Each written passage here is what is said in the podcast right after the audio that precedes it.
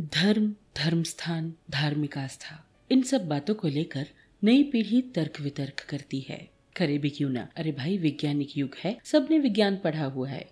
देखिए, धर्म को मानना या ना मानना, ये हर किसी का व्यक्तिगत मसला है।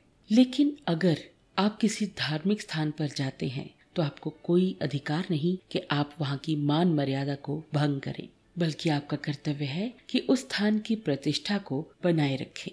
कुछ ऐसे ही विषय पर है हमारी आज की कहानी। हेलो दोस्तों, मैं हूँ आरजे रविंद्र और आपके लिए लाई हूँ आज गोविंद गुप्ता की लिखी कहानी धर्म और मज़ाक। आइए कहानी शुरू करें। रितु की नई शादी हुई थी। अपने पापा की इकलौती संतान थी तो नखरीली कुछ ज़्यादा ही थी। ससुराल में सास और ससुर धार्मिक प्रवृत्ति के थे। शादी के बाद जब पहली बार घूमने की बात आई तो ससुर ने कश्मीर या हिमाचल जाने को कहा। लेकिन ऋतु बोल पड़ी हम तो वहाँ हर जगह घूम चुके हैं। अब किसी नई जगह जाना है। हम केदारनाथ जाएँगे। सुना है बहुत अच्छी जगह है। एक हफ़्ते रुकेंगे। एंजॉय करेंगे।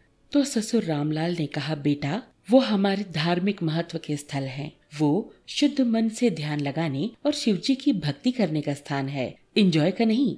ऋतु बोल उठी, हम तो वही जाएँगे। इतने लोग क्या वहाँ सिर्फ़ भक्ति करने ही जाते हैं? फिर क्यों होटल बनाए गए वहाँ? वहाँ सब कुछ तो उपलब्ध है। सिर्फ़ पूजा या भक्ति होती तो आश्रम होते, होटल नहीं पापा। आप यही धर्म कर्म करो। हमें तो जाना है। रामलाल चुप हो गए। बेटे रतन से कहा, जो बहू कहती है, करो। तुम दोनों की खुशी में ही हमारी खुशी है। रतन ने हेलीकॉप्टर से दो टिकट बुक कर दिए। एक हफ़्ते तक रुकने का कार्यक्रम था। केदारनाथ मंदिर के पास ही एक आलिशान होटल में शानदार कमरा दोनों का इंतज़ार कर रहा था। दोनों फ्रेश होकर आराम करने लगे। तब तक शाम की आरती होने वाली थी। अचानक घंटियों और शंख के स्वर गूंजने लगे।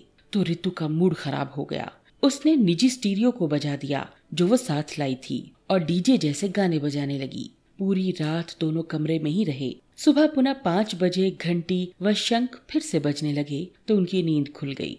झुंझला, उठी ऋतु कहाँ आ गए? न रात में सोने देते हैं, न सुबह देर तक।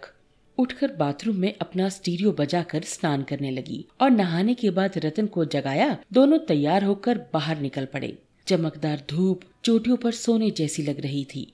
बर्फ़ ही बर्फ़ से लदी पहाड़ियों को देखकर मन खुश हो गया और रतन ने कहा, आओ, मंदिर चले। तो ऋतु बोल उठी। एक हफ़्ते रुकना है, अंतिम दिन कर लेंगे दर्शन। तब तक नजारों का दर्शन करने दो।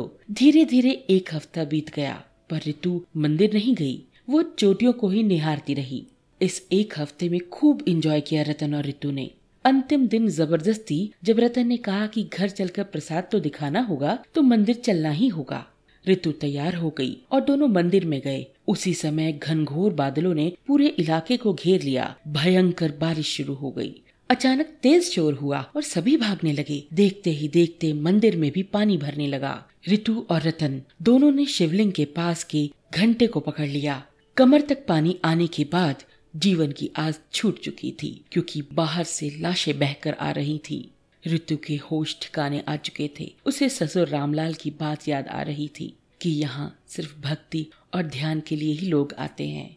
वो भोलेनाथ का ध्यान करने लगी, बड़बड़ाने लगी, बाबा, हमने आपके स्थल को अपवित्र किया है। हमें क्षमा कर दे। जीवन में कभी भी इस तरह की गलती नहीं होगी। हम हर वर्ष यहाँ आएँगे, पर सिर्फ़ आपके दर्शन और पूजा के लिए। धीरे धीरे पानी उतर गया और मिट्टी से सन गए दोनों हाथों से जंजीर को पकड़ने के कारण खून निकलने लगा। दोनों कीचड़ से होते हुए मंदिर से बाहर निकले तो देखा लाशें ही लाशें थी हर तरफ़।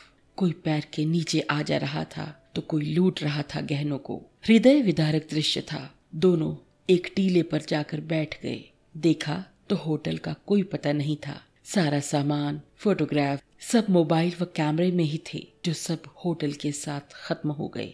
इतने में सेना के हेलीकॉप्टर ने सीढ़ी नीचे गिराई, दोनों चढ़कर वापस घर पहुँचे। हाथ में था तो दान में मिली सामग्री, जो पीड़ितों को दी गई थी, और एक पानी की बोतल। घर पहुँचते ही ऋतु ससुर रामलाल के पैरों में गिर पड़ी, और हमेशा धर्म के मार्ग पर चलने की कसम खाई।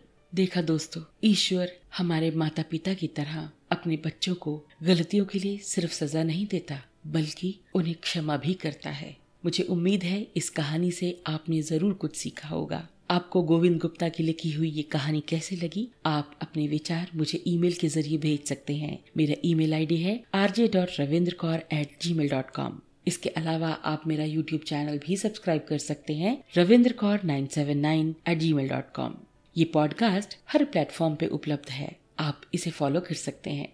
तो दोस्तों, मिलते हैं आपसे अगले पॉडकास्ट के साथ। तब तक खुश रहिए, मुस्कुराते रहिए एंड हैप्पी लिसनिंग